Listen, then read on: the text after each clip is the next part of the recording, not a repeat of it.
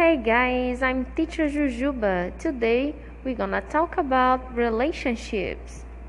Olá pessoal, sou a professora Jujuba e hoje nós vamos falar sobre relacionamentos.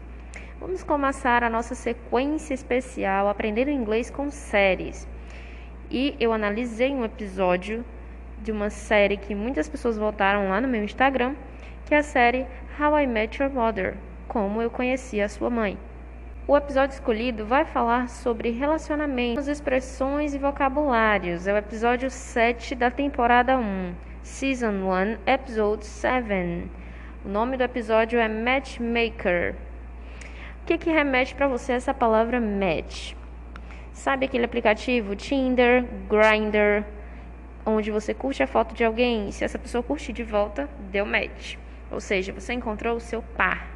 Matchmaker significa par perfeito. Esse é o nome do episódio 7 da série How I Met Your Mother. Fazendo uma análise geral do que acontece nesse episódio, Barney e Ted vão a uma empresa de relacionamentos que ajuda as pessoas a encontrarem o seu par perfeito.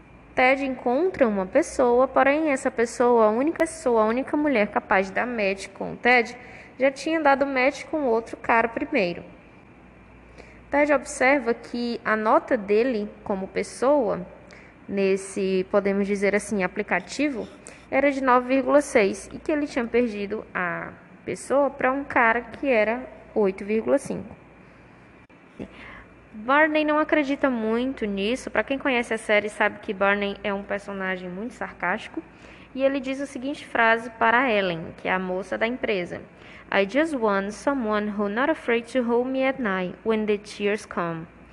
Eu apenas quero alguém que não tenha medo de ficar comigo, de estar comigo à noite, quando as lágrimas vêm, quando a tristeza vem. Ela percebe que ele está é, apenas debochando e pede que ele saia. Como é que você vai pedir para alguém sair de um local em inglês? Você pode dizer get out of here ou get out, que foi como a Ellen disse, que é uma forma mais grosseira até quando é usada um tom mais alto, get out. Então ela disse get out, pediu para que o Barney saísse, então ele saiu e o Ted ficou para encontrar uma mulher.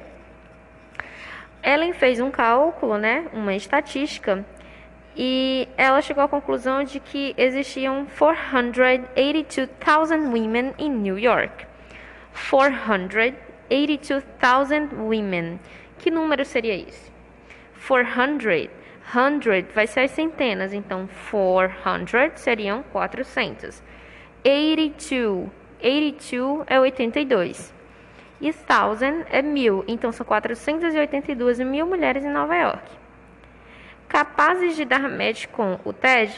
Only 8 women, apenas 8 mulheres. Lembrando que women é o plural de woman. Woman é mulher e women é mulher. Ele descobre que essa mulher já tinha, já tinha dado match com outro cara, um cara de uma nota mais baixa que ele, apenas 8.5, 8,5, e ele era um cara de nota 9.6, 9,6. Ele não se conforma e vai atrás dessa pessoa.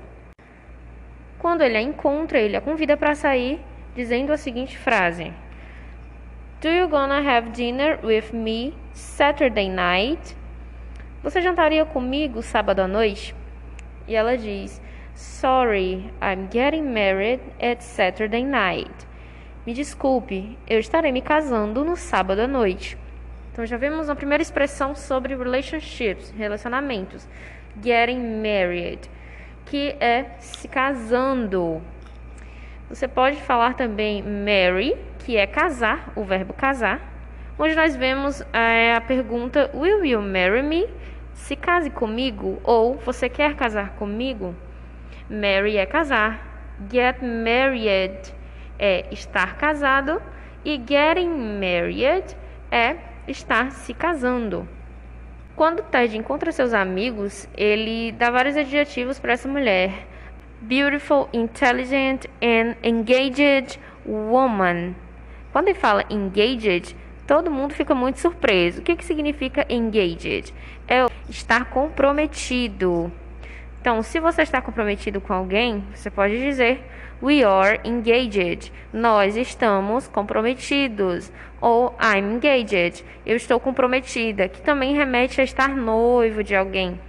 Outras palavras ah, sobre relacionamentos que a gente pode falar é a palavra single, que significa solteiro ou solteira. Lembrando que no inglês algumas palavras não vão sofrer variações de gênero, ou seja, se é masculino ou feminino.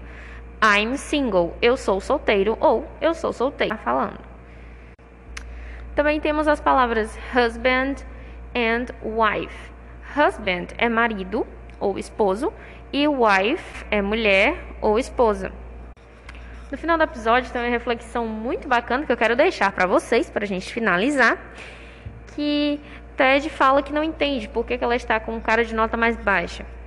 E ela diz a seguinte frase: We can't calculate feelings. When you fall in love with someone, a 8.5 equals a perfect 10.